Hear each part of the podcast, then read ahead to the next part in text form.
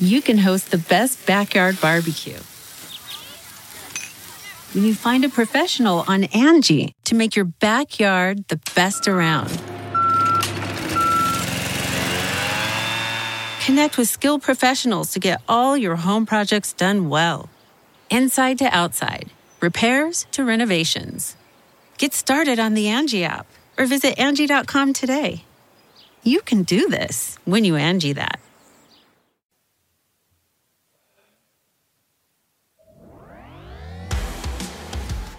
Sneakers and Cleats, the podcast. It is Friday, September 22nd. This is episode 28. I'm Matt Roy, joined once again by Zach Hedrick. He is our Cowboys reporter. He will, I mean, for the most part. I mean, you've been to the first two. It Seems lofty. You're not going not going to Arizona because, like, why? Yeah. well, and it, it got interesting with the big breaking news that we had yesterday, Yeah. but I, I still think uh, Cowboys should be all right. Yeah, and we'll get into that in here in a little bit. So this is episode 28. Um, 28. Who does it for you? Who who you think of when you think of the number 28? There's some good ones for 28. Yeah, there are. I mean, it begins and ends for me with Adrian Peterson. I mean, can we get a can we get a close up on the OU shirt here? Like, hey, it is Friday before a college football Saturday. I mean, come on. Um, no, it begins and ends with him. You know what he did. I mean, there is a jersey at the Switzer Center at OU that you know it's the non-contact. It's red, but it's got blue numbers in 28 and everything. So it's like when when you have a piece of memorabilia like that at a place like OU because of the freshman season that you had and also the career that he had there too. I mean, yeah, he kind of dropped off after breaking out on the scene uh, his freshman year, but you know, he, you look what he did at the NFL. Sure, he's got his off-field stuff, and, Right. You know, everything there, uh, which of course don't want to ignore that. You know, that's always kind of been an issue for Adrian after uh, he got out, but you know. Uh, still, he's up there. What he's like third, fourth all time. You Well, know, for gonna- rushing touchdowns and yards. I try and think about it. Like, I think he has 120, not 126 all time touchdowns. Mm-hmm. I don't know where he ranks in terms of running backs all time because, like, for me, he's probably the second, like first or second best running backs I've ever seen in my life besides LT. Mm-hmm. And that's, but I mean, obviously, that's only in the last 20 Yeah, for years this or so. generation, For our generation, he's he's, up there. probably one or two. yeah, But when you start ranking him in like the Walter Paytons, the Emmett Smiths, the Barry Sanders, Jim Brown. yeah, the Jim Browns, like I don't know where he kind of stacks up. He, I mean, he'll never, uh, he'll always have, or at least until it's broken, the 296 yard game against the Chargers with the Vikings. So Right. I I think. Yeah, he'll have some records. That that record may stand for a little bit, just the way running backs are going right now. uh, but I don't think he's on the Mount Rushmore of running backs for the NFL all time. But you it's but it's kind of crazy that he might be like the last great one that we see for a while, just because of the the climate that the NFL is in Yeah. right now. Like Adrian Peterson might be that last like workhorse back, besides Derrick Henry. I mean, Right. Derrick Henry is one of those too, but he's like the last one in the top echelon of running backs that's going to be in that own little private room in the Hall of Fame somewhere. Mm-hmm. You know, one because you mentioned workhorse. It's just because he's been at it for so long. He's Yeah. been able to keep that production up. I mean, and technically he's still not retired. Like he still hasn't Yeah. put his name in there, even though he's gone around to where's he been on now? The Saints, the Seahawks, the Commanders. He's been around. a little he's been bit. getting there. yeah, he's knocked around a little. Other names I had written down, which are also pretty good ones: uh, Darrell Green, Marshall Faulk, Buster Posey, solid one. Um, Darren Woodson, if you're a Cowboys fan. Yeah. And then in so in Greeny's book, um, I forget what it's called, but he assigns a number to everybody. Twenty eight was assigned to Michael Phelps because Michael Phelps has All the medals. 28 medals. Yeah, makes 23, sense. 23 golds, the most decorated Olympian of all time. So 28, if if you're thinking in terms of like who does the number belong to, I guess you could make an argument for Michael Phelps. But if you're just strictly thinking jersey number, Adrian Peterson's the one that comes to mind. Yeah. Another one that is probably a little bit more on the random side, Prince Fielder, 28 for the Brewers. I mean, but that's, yeah, that's very, very Yeah. fringe. Nolan Arenado, he's with the go. Cardinals right now. Yeah. We could we could keep going. It's Mm-hmm. fine. Um, we got a big show today. We got the UTSA uh, Roadrunners heading to Knoxville with the showdown against the 23rd ranked Tennessee Volunteers. Uh, Longhorns in Waco taking on Baylor. The Aggies at home taking on Auburn. ESPN's Mel Kiper coming out with prospect rankings, and it's littered with Texas stars. So, kind of speaks to their depth. So, we'll check those out as well. But first, we got to get to the Cowboys. Uh, bad news. Bad news Tuesday or Thursday with uh, Trevon Diggs coming out. He tore his ACL in practice on one on ones. We don't need to get into why they're doing one on ones in the in the regular season. Apparently, Ben DiNucci doesn't agree with it, but um, it's a huge it's a huge blow for the for that Cowboys defense. Yeah, I saw that Ben DiNucci tweet. I mean, coming from a guy who is no longer with the club and has knocked around the XFL and everything like that. Um, sure, maybe a maybe a little pot shot there from from a former Cowboy. But, Right. I mean, McCarthy actually, on that note of one-on-one drills, he was on a Dallas radio station talking about that. And just real quickly, I don't want to you know read word for word, but uh, McCarthy was talking. There's skill development, and that always goes on, especially with limited time in training camp. One-on-one drills are something that defensive back and receivers need. So, you know, not I'm not trying to defend Mike McCarthy. I come down, you know, whether it's like you do one-on-one drills or not, I come down more on the side of, yeah, I think maybe you do need them just because, yeah, you only get so much time. And sure, Trevon Diggs and all the receivers for the Cowboys, they have plenty of game experience, right? But to get those full speed reps, I mean, McCarthy has talked about it.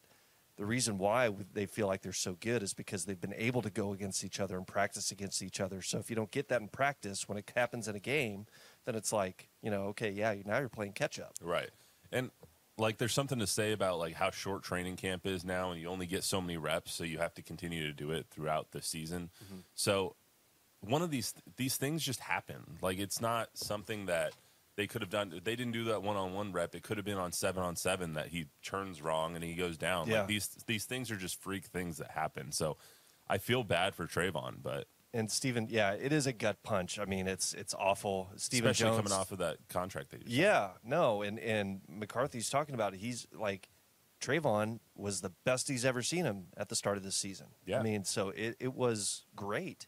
Um, and yeah, it's it stinks. I mean, the the Stephen Jones, the vice president, you know, was talking here on a local radio station yesterday afternoon, just talking about yeah, he took an awkward step, it torqued the wrong way. It was very similar to the DeMarvion Overshown injury, which just you know you're you're out making a play and it just it's like you said one of those freak things.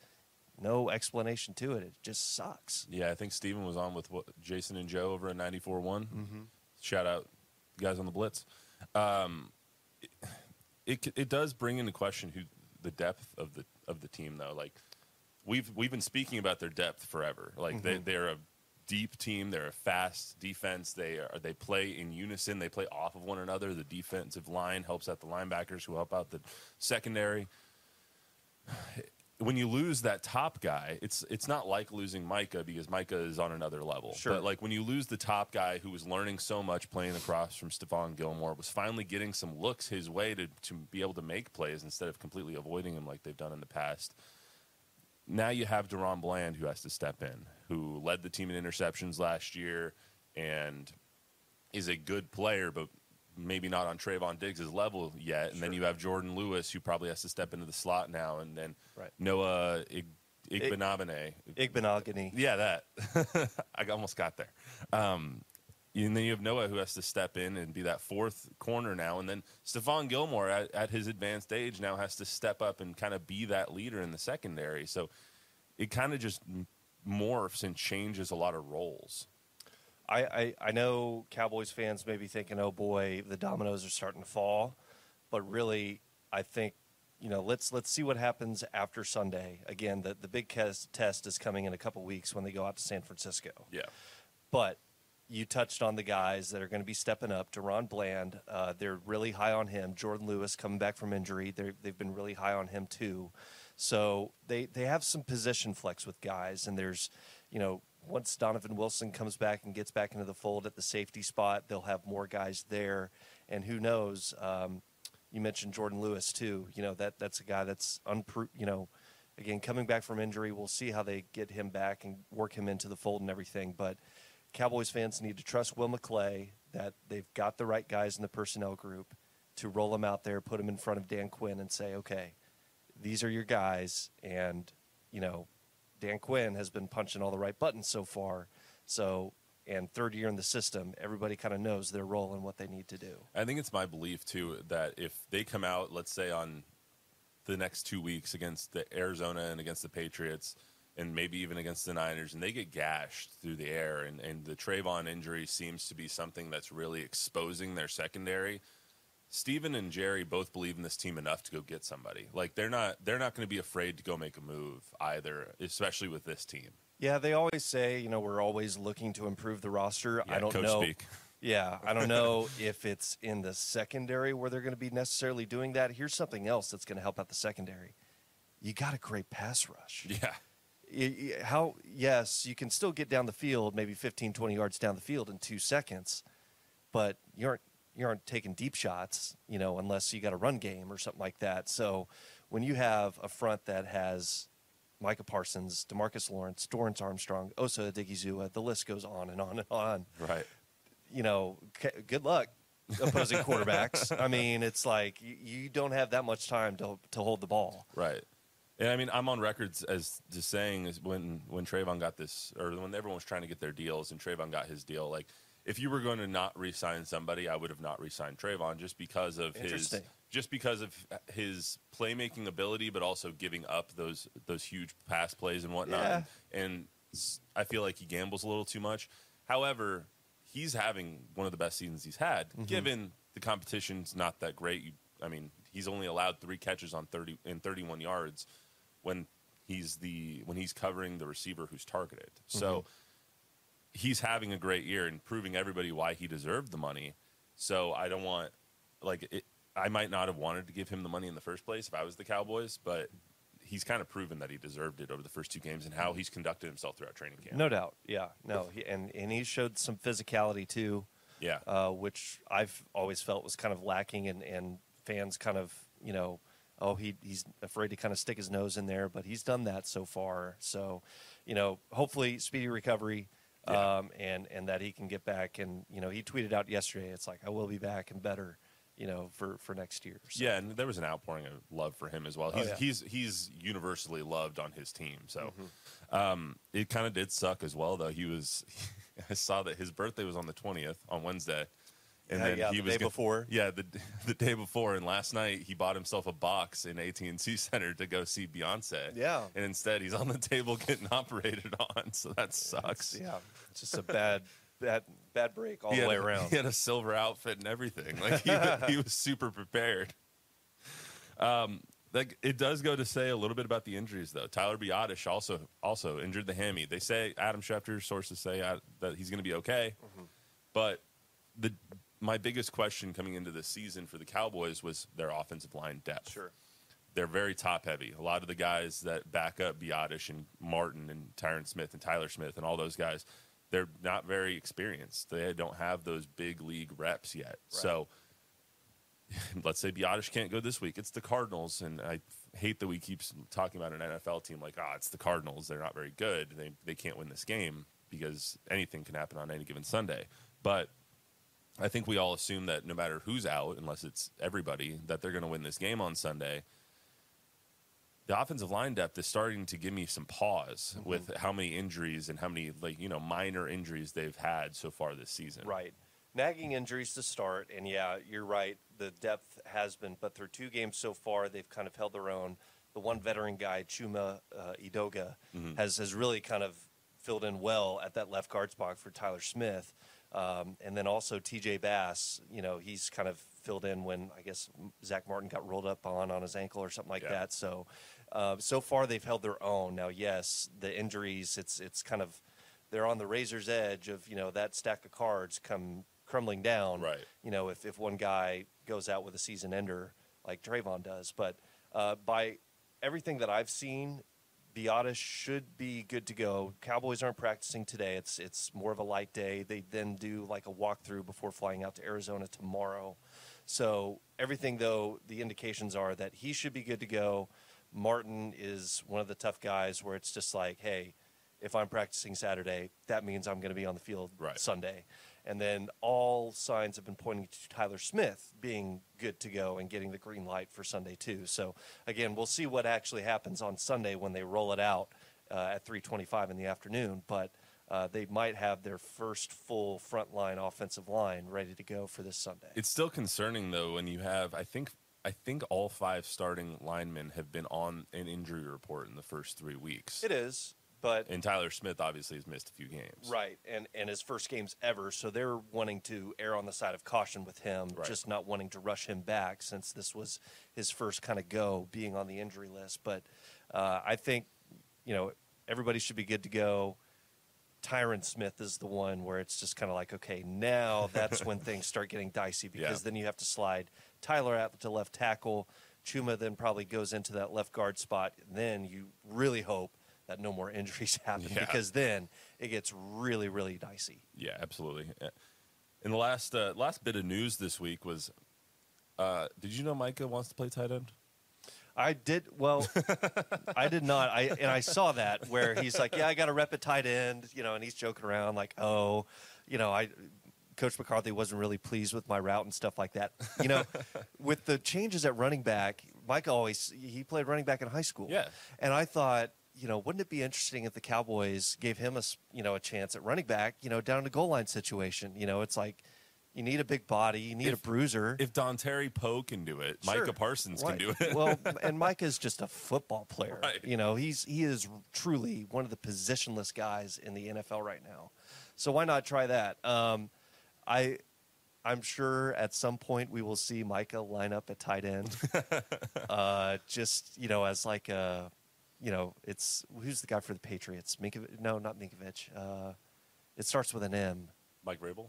Like might- Mike, Mike well, Vrabel used to do it. Yeah, so Ver- a long time Vrabel. I think Minkovic might have done it too, or something Yeah, like that. they- after they- Vrabel, they a lot of those guys They had it. those linebackers who you know did the tight end thing and yeah, everything. yeah. So, I think yeah they'll do it at some point, kind of like they did with Terence Steele a couple years ago, Well, like- catching a touchdown. Well, like. J.J. Watt used to do that with the Texans all the time. Yeah. He would line up at tight end. He, I think he's caught like eight touchdowns in his career. If Micah Parsons is truly in the running midway through the season for MVP of the whole entire league, yeah, they'll roll him out there. and It's like, hey, you need to catch a couple touchdowns right. too. Well, I mean, he his odds for MVP. So I was I was paying attention to this a little bit earlier this week. His odds for MVP at, when, at the start of the week were like ten or were like hundred to one, Mm-hmm. like ten th- plus ten thousand odds.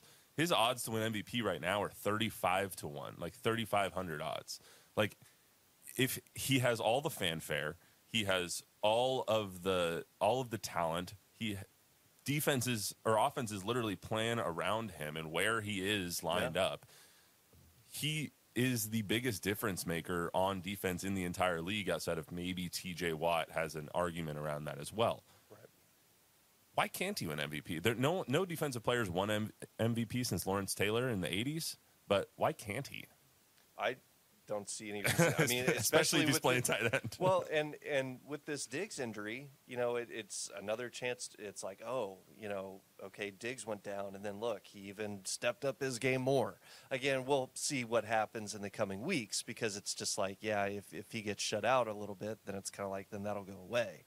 But he definitely has the the skill set and the tools to do it. And I think I saw a quote from Jerry a little earlier. He's like, "What else do you want the guy to do?" he's like, Because he's thinking, oh boy, I got to pay this guy. he's like, "All right, just add another million on, add another million on." or ten. right? so, I mean, I think that what if I put the over under this season on one and a half touchdowns scored by Micah Parsons? Would you take the over or the under on one and a half touchdown scores on offense, not just on defense? Okay, because yeah, I was going to take the over because he's going to score a touchdown on defense for sure. Oh yeah, he's been he's been this close already. Um, I'd probably go under. I'd, I'd I'd say maybe he scores one because again, as soon as as soon as he runs out there, then the entire defense is keying on him. You know, because it's like okay, we got we got another playmaker on the field. Why else would they have him out here other than to you know throw the ball to him? They're not sneaking him onto the field. They're not sneaking No. eleven onto Come on. tight end. I mean, how how would you? I mean, it's not like he's hiding behind Deuce Vaughn or something like that. You know? I don't think anybody could hide behind Deuce Vaughn. Yeah. Our guy Yuli couldn't hide behind Deuce Vaughn. Um, so as far as the game goes on Sunday, last uh, Cowboys topic before we get some college football. The, the Cowboys are favored by 12. You think they? How do you think the game goes? I think again, it's it's another opportunity for the offense to really kind of show that they can, you know, control the game. Uh, Josh Dobbs, they did have some issues with, you know, again, and and I think that might be the Cowboys' Achilles' heel as far as defense goes. A, a mobile quarterback who can get outside the pocket, extend some plays a little bit. If they can't get home with that pass rush, we saw it in the Tennessee game last year, but you know the Cowboys went on to to go ahead and win that one. So, well, I think the Cowboys will be okay. Again, I, the the defense will be interesting to see how everybody responds. Uh, but I think the Cowboys shouldn't have any issues. It should be a two score. But see, this is where I'm kind of like, because everybody's picking them. Like all the pundits and experts and stuff. Everybody's going, oh, Cowboys got you know whatever. Right. That's when the NFL sneaks up and goes. Uh, That's got, when- got you. that's when weird You stuff happens. That's when we sneak one in, you know, last second field goal, and haha, you know, there you go. Well, I mean, that's what that's the feeling I had about last night's game, uh, the Giants and the Niners. Everybody was on the Niners. The Niners were favored, I think, by ten and a half points last night. Mm-hmm. Every single person, every every personality, every NFL analyst, everybody who has a microphone in front of them picked the Niners, and, except for like two or three people on a couple of websites that I follow.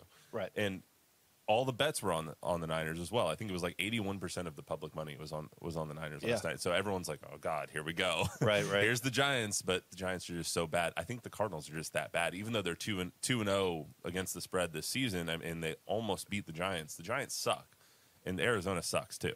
Yeah, and the whole storyline is like the Arizona's making the play for Caleb Williams and Right. stuff like that, you know, tanking and everything. I, I don't know how much, you know, faith you put into that storyline and everything. I really do think this is a chance for Dak Prescott to prove, and again, he doesn't have to go out and throw for 400 yards and five touchdowns, but if he can just facilitate the offense and have a clean game again and just show, hey, yes, we did lose one of our stars, but we're going to be just fine. Traditionally, Dak Prescott and the Cowboys beat up on bad teams. Like they they don't normally trip up. They last season against the Texans, they almost lost. Yeah. as big favorites. But I think I, I was listening to something this morning. I I could get this wrong, but I think it's Dak as a double digit favorite is 26, 12, and 1 ATS, which is against the spread. So he covers that number normally. So, I- I mean, they usually beat up on bad teams. I would think that they're going to beat up on Arizona. I don't know how much the Trevon Diggs injury in the middle of the week kind of messes up the game plan at all mm-hmm. Uh, when it comes to handling Josh Dobbs and the weapons that they do have Rondale Moore, Zach Ertz, Marquise Brown. They have a horrible offensive line, which Again, is- plays into the Cowboys' defensive to, line. is going to get eaten alive. In So- the- I mean, I, I can't imagine that Arizona comes within 20 points of this game. and I, s- so, and this goes to show like the Cowboys' defense. It's just like, yeah, it's a little emotional loss, you know, losing Diggs and everything, but they can come out and just be like, hey, we're still pretty good. You know, it's Yeah. like we have something to prove too. You know, yeah, we we're missing one of our best guys, but it's like we can still do this with the with the boys that we got. So. people people are going to find uh, motivation anywhere they can. right, right. So both of us think they win. Do they cover the, 12? Uh, sure. Yeah, Alright. I I, think- I, I think, think it'll it it'll be like you know, 30, 30 kind of maybe similar to what we saw with the Jets. Yeah, I- so 28-10, 30, 30 to ten, somewhere around there. That, my prediction for the Jets game was 28 to 10. I'm going to say this one was like 30, 31 13. Uh-huh. I'm just throwing a number out there. That would hit the over. I think the over under is 43. But let's get to uh, UTSA. All right. UTSA traveling to Knoxville, take on the Volunteers. Frank Harris, game time decision. Right. If you're Jeff Traylor, do you even play him? That's yeah. It is interesting. I mean, knowing knowing the player that Frank is, you know, he's going to want to play. It's the same thing with Trey Moore. It's like they really want to play in these big games and everything like that. But something that Jeff Traylor said after the Army game is, you know, we're we're getting ready. Temple, that trip to Philadelphia is kind of what we're eyeballing and everything. They have a bye week after this game against the Vols. This is a chance to rest up Frank, you know, get everybody right, get everybody rested. So then by the time the American Conference schedule rolls around, these guys are ready to go. I, and I know it's not something that you can really predict, but the injury bug always hits UTSA. So uh, there's a part of me that says, why rest him? Because there's no guarantee that Frank or Trey or whoever is going to be healthy the rest of the season anyway. True. But also, you're making up 1.6 million dollars from this game, like win or lose. You're Right. you, you're making a 1.6 from uh, just playing Tennessee. They're 21 and a half point favorites. They're they're going to be hungry as hell because they just lost to Florida. Right. So I just don't I don't I don't know. Like what's the line there where you play your guys and you want to try and win a game against an SEC opponent like you tried to do last year against Texas and trying to maintain some semblance of a season in, in conference play. What's the line? I well, and it's something that Jeff really. I, I don't know if it's a line that they're willing to jump over. I mean, something that Jeff Traylor said during this week was just kind of like, look, we're not going up there with the upset in mind. It's like we're going up there to play UTSA football. We're not going to delve into the bag of tricks and try and do something crazy and oh look at us and it. No, we're going to go up there and stick to the triangle, which is stopping the run, taking care of the football, and play good special teams. We're we're they've already got the mindset of we're looking to the American Conference schedule. So it's like if we do that, great, and if we win, even better. But it's like we're we're going to go and play our brand of football so we can work on what we need to work on to get ready for the conference schedule. I also might want to start Eddie Lee Marburger just because like we're very aware that the Frank Harris reign is coming to an end soon. Right. Yeah. And like why not get Eddie Lee? I mean, especially if if Frank is like a 50-50 game time decision, a true game time decision. Right. Why not start Eddie just to kind of get him some experience and also protect your quarterback? It's kind of a two two-fold there. Yeah. Like you're getting you're getting two benefits. One, you're getting Frank a little healthier, and two, you're getting Eddie some actual game reps against an SEC opponent. And there was talk too from Traylor like last week against Army, they wanted to get Luke McCown into the game too. They mm-hmm. couldn't just because they only ran like fifty some odd plays or something like that. So if they can get more offensive production on the field, you might even see Luke McCown out there too. Yeah, So, I mean, when you, the team you're playing has like 45 minutes of possession, it's hard to Right. It's hard to get Yeah. players on the field. But this is one of the like. Of course, they played Texas last year. They've they've played talented teams before, but um, Coach Traylor said it. You know, it's like this is by far they've got NFL talent all over. The Vols do. So this is you know going to be a good test for us just to you know kind of stack up against these guys who can ball out. It's going to be a test as well because like Milton's got a cannon on him at Mm-hmm. Tennessee, so seeing how the DBs hold up against that kind of excuse me that kind of offense coming off the Army game where it's a completely different set of offense, Yeah. and, and so you're seeing a lot of different offenses, a lot of different defenses, a lot of different looks as you get ready for conference play. So I don't think Frank's going to play, and I am pretty sure UTSA is going to get waxed just because they want to get ready for conference play. But I hope that neither of those things is true. Right. It, it's it's a big accomplishment if they keep it within two scores. Yeah, I mean the spread is 21 and a half. Mm-hmm. So I, I if they can if they can cover, if they can keep it close, that would be that'd be a pretty big accomplishment against Tennessee. It's I was surprised to see because I, I don't think I knew this until this week that UTSA's never beat a ranked opponent.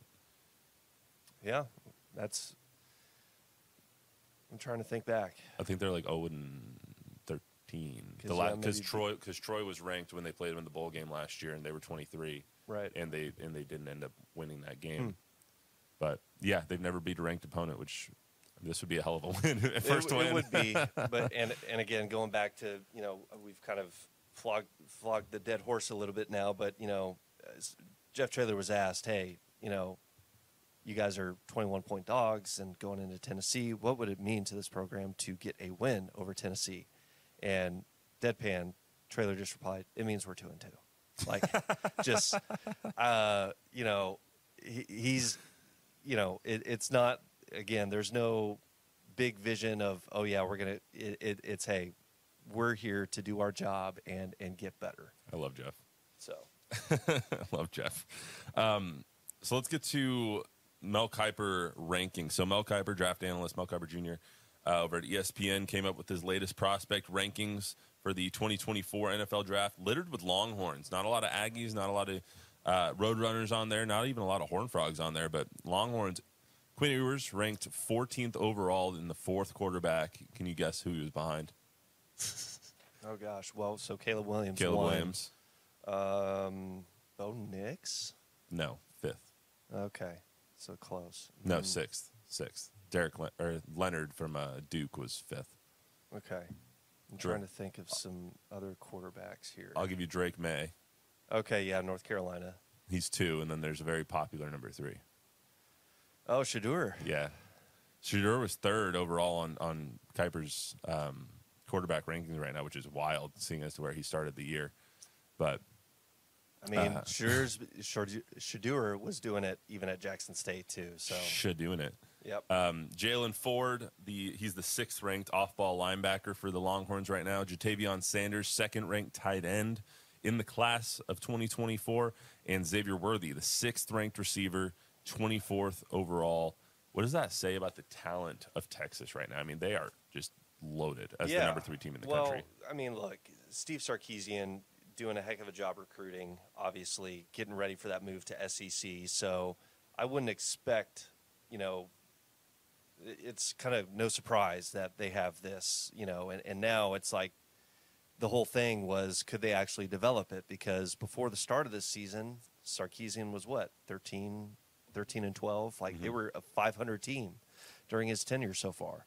So now that they're actually developing it and and getting these guys some recognition and everything, beating Alabama, of course, a big feather in their cap. So it's it's a good thing, and and it's just going to help keep bringing in more talent because I mean, the more wins you rack up, I feel like that just goes to show, yeah, you know, we- we've got it going right now, so you need to come and, and jump on the wagon. Well, there's a couple of things that like Sark, Sark has proved that he's ju- he recruits his ass off. He's Yeah. done it since he was at Washington. He did it at USC. He did, he's done it everywhere he's gone. He did Right. it at Alabama when he was when he was there. He recruited. I mean, just loads of talent in Mm-hmm. the quarterback room, especially. And so now that he's at Texas, who has just the unlimited amount of resources when it comes to NIL and when it comes to their facilities and everything that comes along with Longhorn football, it's like he's just proving how good of a recruiter and how good of a coach he can be. Right. So it's it's kind of cool to see that he, like he's taking a program that was like dead in the water a couple of years ago and is now number three in the country. And it, it also says to me that they're going to be competitive when they actually move to the SEC next week or next year. Yeah, I think so. They they look like they're taking that step, um, especially up front. I mean, SEC it it all starts on the line, both offensively and defensively. You you have to be able to get home with just four, maybe five man rushes because you know if the way at least Alabama has done it, you know, moving to the more spread attack, you know, yeah, they can smash mouth you a little bit, but it's like you got to be able to cover too, and you have to get home quickly uh, to to put pressure on those SEC quarterbacks. Yeah, and getting to their game this week, I mean, they're opening a Big 12 play. They play in Waco against Baylor, 14 and a half point favorites. Chuck's been saying this for for a month and a half now that as soon as they get into Big 12 play, these Big 12 teams are going to be rearing to go to to try and show them what they're leaving behind. Yeah. Do you think that's kind of how it's going to be? Like Baylor Baylor this isn't the best Baylor team we've ever seen. They lost to Texas State as 21 and a half point Yeah. favorites or 24 mm-hmm. and a half point favorites, whatever they were. I mean, this isn't the best Baylor team we've ever seen, but I could see them giving a, a game to the Longhorns, especially through three quarters, just because like you can play on that emotion. Yeah, and to be fair, I mean, really, the Big 12 has, has been given Texas and by extension Oklahoma their best shot ever since they announced, hey, see you later, we're going to the SEC. Everybody has been just ragging on them and trying to bring them down and, and give them nice parting gifts and a swift kick, kick in the rear out the door as they go. So, yeah, they're they're definitely going to get their best shot. And conference play always kind of you know it, it seems to even the playing field a little bit, just because yeah these teams know each other so well, Right. playing them each year and everything. Um, I don't think, and and Texas I think got a wake up call a little bit against Wyoming. I mean going to the fourth quarter tied ten before it you know got out of hand and, and they kind of gave themselves some breathing room a little bit. Uh, I don't think they'll have any issues with Baylor because you you touched on it. Baylor is, let's be frank, not a very good team this No, year. Um, you know, Dave Aranda, I don't know what happened. You know, I, I it's kind of weird because they he turned it around real quick and then they kind of regress back to the mean a little. So. Mm-hmm. Yeah, I mean, and he's a good coach. He's proven that. And, Yes. and all that. It's just not a good team. Yeah. And Texas, all things being equal, should roll, Yeah. and they should win this by three, four touchdowns. Yeah. But you never know in conference play. Yeah. You you really don't. You don't know what's going to happen. You don't know what the script's going to be. Like you don't know how Dave Aranda might pull out all the stops and pull out a weird onside kick or go for it on a on a fourth and fifteen in his own side of the field. Like you mm-hmm. just don't know what's going to happen because this is their Super Bowl. Right. So I think that the Longhorns will win. I think they will cover. I think they'll probably win by twenty one. Yeah. Um, but it, I think it'll be close through three. It's kind of like kind of like the Wyoming. Kind of kind of like last last week. Yeah. yeah. I could see I could see Baylor coming out and like maybe being up at half. Gotcha. I I think Texas will after after last week they'll they'll kind of maybe get back on track here, um, and you know again start a conference play. They want to get on, off on the right foot, and then uh, you know looking ahead just just slightly. I mean it's like you know they've they've got a big one coming that first weekend in October. So it's like yeah they they want to you know start off conference play on the right foot, get everything going as they start building that that head of steam uh, towards towards the Cotton Bowl. That's the Oklahoma game, isn't it? Yep. You- How, how are you going to be that weekend? You gonna be okay? No, I mean it's like whatever. I mean, I you know it's funny. People always you know forty nine nothing, and it's just like yeah, you know we got beat. What do, you- what do you want me to say? It's like, I mean this this year it will be, I think more competitive again. I'm very curious to see how everybody goes in their conference opener because you know it's like okay this this is where we really start to see, you know who these teams are. Right. This is where the rubber meets the road. You, Right, You, right. got to come out in your Texas has already proven it by beating Alabama. I mean that I'm not taking that away from them, but conference play, it's like okay, you've got nine games. Can you get through this unscathed? The only thing that beating Alabama bought them was a chance or a um, the opportunity to slip up once. Yeah, Beating Alabama gave them the okay, basically, to lose one conference game because I think if they if they run through conference play with one loss and it's a close loss to I don't know Oklahoma, let's just say, and they get they win the conference, they'll still get into the playoff because they beat Alabama. Unless Alabama completely falls off the rails and ends up with a, like a six and six season. Right. So that's what beating Alabama gives you a lot of things, but it gives you the out to say maybe we lost to Oklahoma, but we beat the crap out of Alabama. gotcha. So you're that that scenario being you know they they slip up once in conference play Right. but still make it to the Big 12 championship Right. and win and everything. Yeah, okay, yeah, Yeah, I follow you. I would, or or if they go undefeated to the to the Big Twelve championship, they lose the Big Twelve championship. I think they could still make a case for making the Kind of almost like a. TCU, huh? Yeah, exactly. Um, so let's get to the Aggies real quick. They're playing Auburn uh, to open up SEC play. They're eight and a half point favorites at home to the Tigers. How do you think that game plays out? I mean, Auburn so far, Cal, UMass, and Samford, and they they beat Cal by like four. So I think I think that the Aggies are going to roll. Yeah, and the Aggies for me are still like an unknown entity I because don't, think, I don't even think Jimbo knows. well, it's like they look good against New Mexico and um, whoever it was that they had this this Last past week, weekend, um, UL Monroe, Mhm. Louisiana Monroe, but they failed the test against Miami. So it's like, yeah, you you look good against the cupcakes, you know, check, you're doing what every SEC team does, but it's like you play in the SEC, so it's like prove it, you know. So uh, it'll be interesting to see how the Aggies look this weekend. I, you know, with with the the offense has looked good when it's been on, but again, it's like you know, I don't, I just don't know. Well, their defense just sucked against the Canes. They were they were Yeah. horrible. And I mean, last year I think this game was thirteen to ten. Uh, Auburn over the Aggies, and Auburn won that game because they ran fifty five times for two seventy. So as long as the Aggie rush defense can step up a bit, I mean, and Auburn had Tank Bigsby, which is obviously a big help for them. But I think that the Aggie, I mean, I hate believing in the Aggies, I really do, because they just seem to disappoint all the time.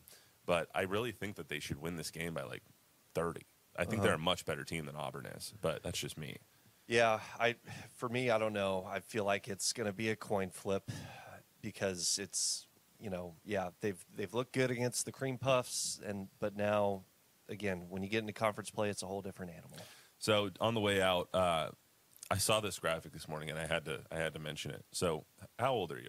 Thirty, I, I'm turning thirty three. Okay, This I'm- year. I'm 28. So or I'm turning 28 this year. What that means in 2009, this might be a little bit more apt for me than you. Okay. However, the on uh, the lineup for Nickelodeon Okay. for, in 2004, September 21st in two, 2004, the lineup was Hey Arnold, Fairly Odd Parents, Jimmy Neutron, Rugrats, Sponge, SpongeBob SquarePants, Dora the Explorer, Blues Clues, Drake and Josh, all that, and then the Amanda Show. What a what a who's who of shows. But obviously, you're five years older than I am. So, what was your go-to cartoon when you were a kid? Okay, so didn't have cable growing up, so going to grandma's house was always the best. So yeah, because Nickelodeon. hey Arnold, yeah, I, I'd say from that list, but I'm I'm you know definitely classic guy. So like Scooby Doo, Scooby Doo. you know, is always a good one. Um, oh, Dexter's Laboratory. Come on, I mean that that was that was the best. So I, I don't know why, but in Dexter's Laboratory, um, I have that one episode. There's one episode that always sticks in my head, and it's like forward, reverse, forward. I don't know why he had made he had this invention, and he had to go. Someone kept pressing the button, but out of that list, Fairly Odd Parents was my favorite. that one was up there. Fairly Odd Parents was great. Yeah, I uh, I didn't get into that one too much, but yeah, the the Fairly Odd Parents were they were funny because they could like transform or something like Yeah, that, right? yeah, yeah. You I mean, they can just grant any wish that they wanted. Right. Um, I learned this about my wife the other day that her parents, who are very religious, and I love both of them very much, but they didn't allow Jordan or her fam or her uh, siblings to watch Fairly Odd Parents or SpongeBob SquarePants Uh oh. Because they just didn't. They thought it was too edgy. They So shelter, uh, shelter life. they were very sheltered. And but SpongeBob now, like looking back on it now, like all the little you know stuff that they drop. Yeah, it's just kind of like uh, they they were almost like Ren and Stimpy a little Right. bit, a new age Ren and Stimpy. Because yeah, like Ren and Stimpy and Cow and Chicken, like there were some things in there where it was just kind of like, oh man, this is a kids show. like wow, Well, I mean, the, I think the writers were just like, what can we put in here that kids won't get, but their parents definitely understand? yeah. Well, and the king of that was Robin Williams. I mean, it's like he could, you know, he fit in so many references. There's one in Mrs. Doubtfire. I'm not going to repeat it, but there's one in Mrs. Doubtfire where it's just like it, it got past everybody, and it's you know, it's just amazing. Well, it's the brilliance of comedic writing. But I, I saw that this morning on Twitter while I was I was doing that thing where you wake up and scroll with one eye Uh-huh, open before uh-huh. you want to get out of bed, uh, and I was like, damn, September twenty first, two thousand four was on fire. That was a great lineup. Yeah. after school.